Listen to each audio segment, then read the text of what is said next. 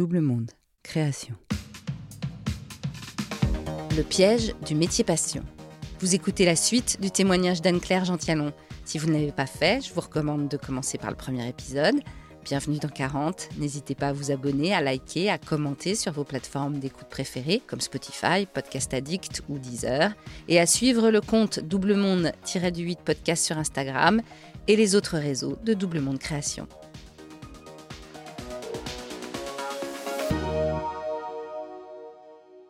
Je m'appelle Anne-Claire Gentialon, j'ai 38 ans et demi et j'ai trouvé la manière de me guérir d'un chagrin d'amour professionnel.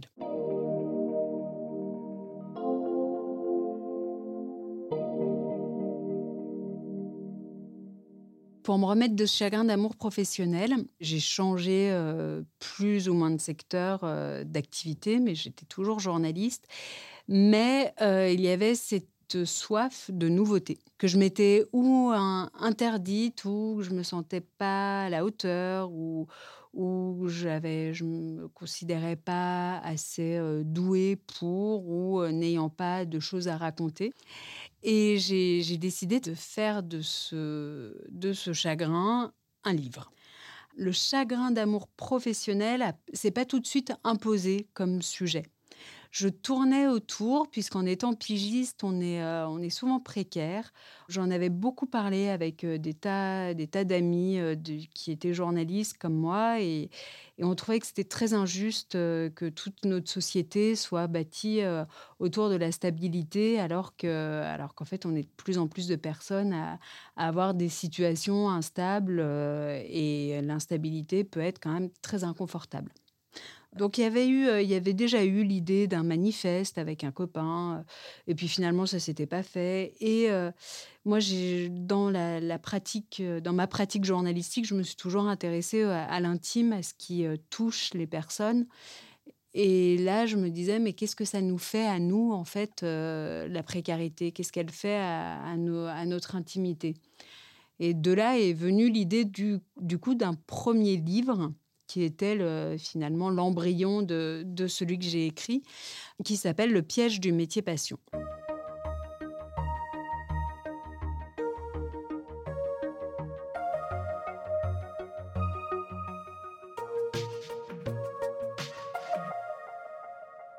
Donc au début, ça devait être intime, précarité. Et euh, j'avais écrit un premier jet qui était euh, dans une maison d'édition où j'étais signée. puis finalement, l'éditrice est partie. Enfin bref, ça, c'est les histoires de mercato éditorial.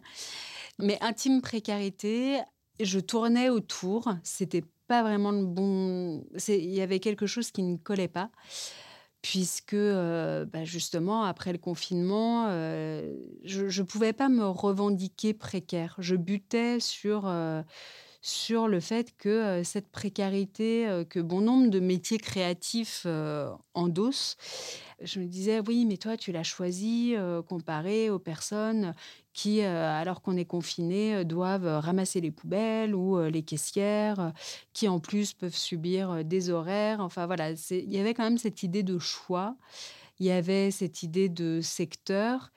Et pendant le confinement, a, germé, a germé cette idée-là de chagrin d'amour professionnel, d'être vraiment plus sur l'intime et de des émotions, de l'affect qu'on met dans son travail, de se détacher de la précarité qui choisit ou subit, qui finalement euh, découle de ça, de ce qu'on met nous dans notre travail. Et, euh, et puis bah là, j'ai réécrit et ça a été euh, beaucoup plus euh, fluide et évident. Et alors, je tombais dans mes travers de, journaliste à, à, chaque fois, ne pas oser vraiment raconter combien ça pouvait m'atteindre personnellement. Donc rester finalement un peu en surface par rapport à moi-même et euh, dès que je m'autorisais à, écrire, à verbaliser une émotion, euh, de la justifier par euh, des tas de faits, de chiffres, parce que finalement la peur du singulier, la peur d'assumer, d'écrire.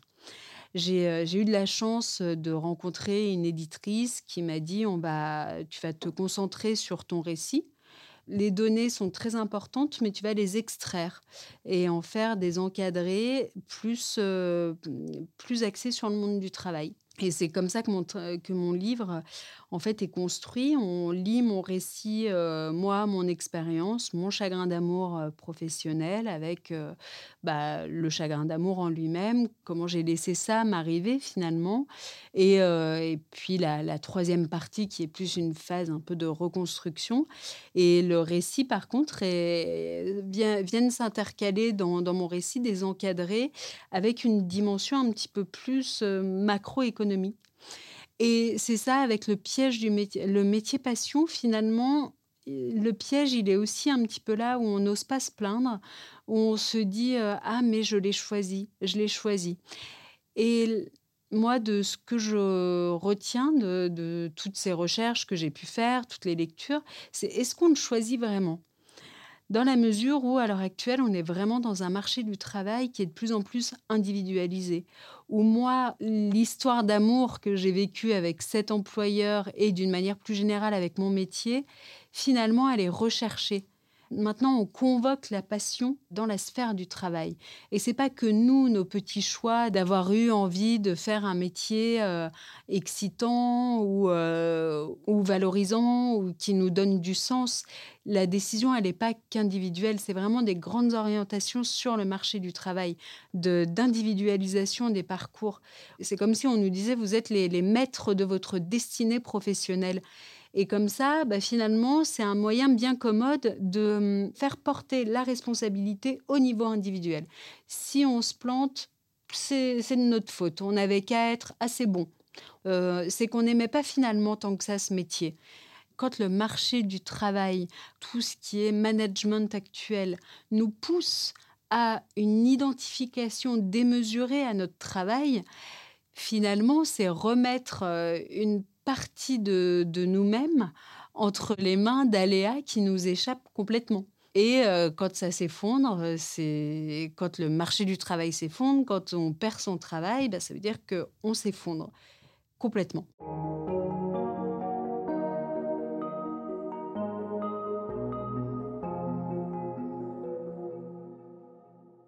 À travers mes recherches et lectures, j'ai découvert que euh, le chagrin d'amour professionnel, finalement, il pouvait toucher tout le monde. Souvent, le métier passion, moi j'avais en tête bon, bah, le journalisme, mais euh, aussi euh, les métiers artistiques, euh, tous les métiers qui demandent une bonne une dose de créativité, une dose de, chance aussi. Mais, mais ça aussi, le facteur chance, ça sert à, bâtir une épopée professionnelle. Or, une fois que le livre est sorti, j'ai reçu des témoignages de plein de gens qui me disaient euh, Ah oui, ben moi aussi, j'exerce un métier passion. L'automobile, euh, dans l'automobile, c'est des métiers passion. Les salariés d'une grande enseigne sportive, on va les chercher. Euh, ils font de la mise en rayon, mais, mais on cherche des profils passionnés aussi par le sport. En fait, le métier passion, il est, il est partout. Il concerne tout le monde dans la mesure où tout le monde a envie d'exercer un métier qui a du sens. Tout le monde, on cherche à, exercer un travail qui serait pas du travail. Mais est-ce que en souhaitant la disparition du travail, on lui accorde pas une place démesurée? Moi, il y a un de mes films préférés qui s'appelle Usual Suspect. Et euh, dans Usual Suspect, il y a une phrase où on dit la plus belle ruse du diable, c'est de faire croire euh, au monde entier qu'il n'existe pas. Et eh ben, le métier passion, moi, je me dis que c'est finalement la plus belle ruse du capitalisme, c'est de faire croire que le travail n'existe plus. Et du coup, euh, enfin, forcément, quand le travail qu'on fait, bah, c'est pas vraiment un travail parce que tu comprends, c'est une passion. Ça démine absolument toutes les revendications ou les reproches qu'on pourrait faire à son travail. C'est une chance de travailler, c'est une chance de travailler euh, pour cette entreprise, c'est une chance d'exercer ce métier qui fait euh, où les places sont limitées. Moi, ce qui m'interrogeait aussi, c'était euh, pourquoi convoquer la passion dans le champ du travail? C'est quasiment antinomique en fait. Le travail, ça devrait être rationnel, ça, doit être, c'est ce qui subvient à nos besoins. Et la passion, bah, à contrario, c'est d'essence, ça brûle et c'est pas contrôlable. Et pourquoi? Bah Parce que justement, on mise sur la passion vue comme un moteur qui permet d'abattre énormément de travail au nom de la passion, de perdre euh, la raison aussi, euh, donc euh, finalement de, s'oublier dans le travail. C'est comme si c'était inscrit que c'était un peu une autoroute à burn-out finalement. Et on ne se questionne jamais là-dessus on s'inquiète euh, d'une manière générale en se disant ah là là, c'est vrai qu'il y a beaucoup de burn-out, épidémie de burn-out, on, entend ces termes, mais pour autant, on se questionne pas sur euh, bah oui, mais pourquoi rechercher tout le temps des profils de passionnés euh?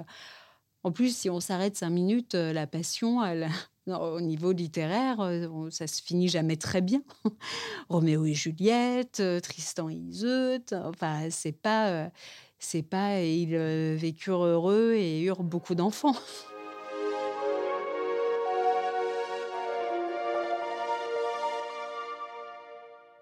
Le métier passion, euh, ce qui est intéressant, c'est qu'il est maintenant très étudié aux États-Unis.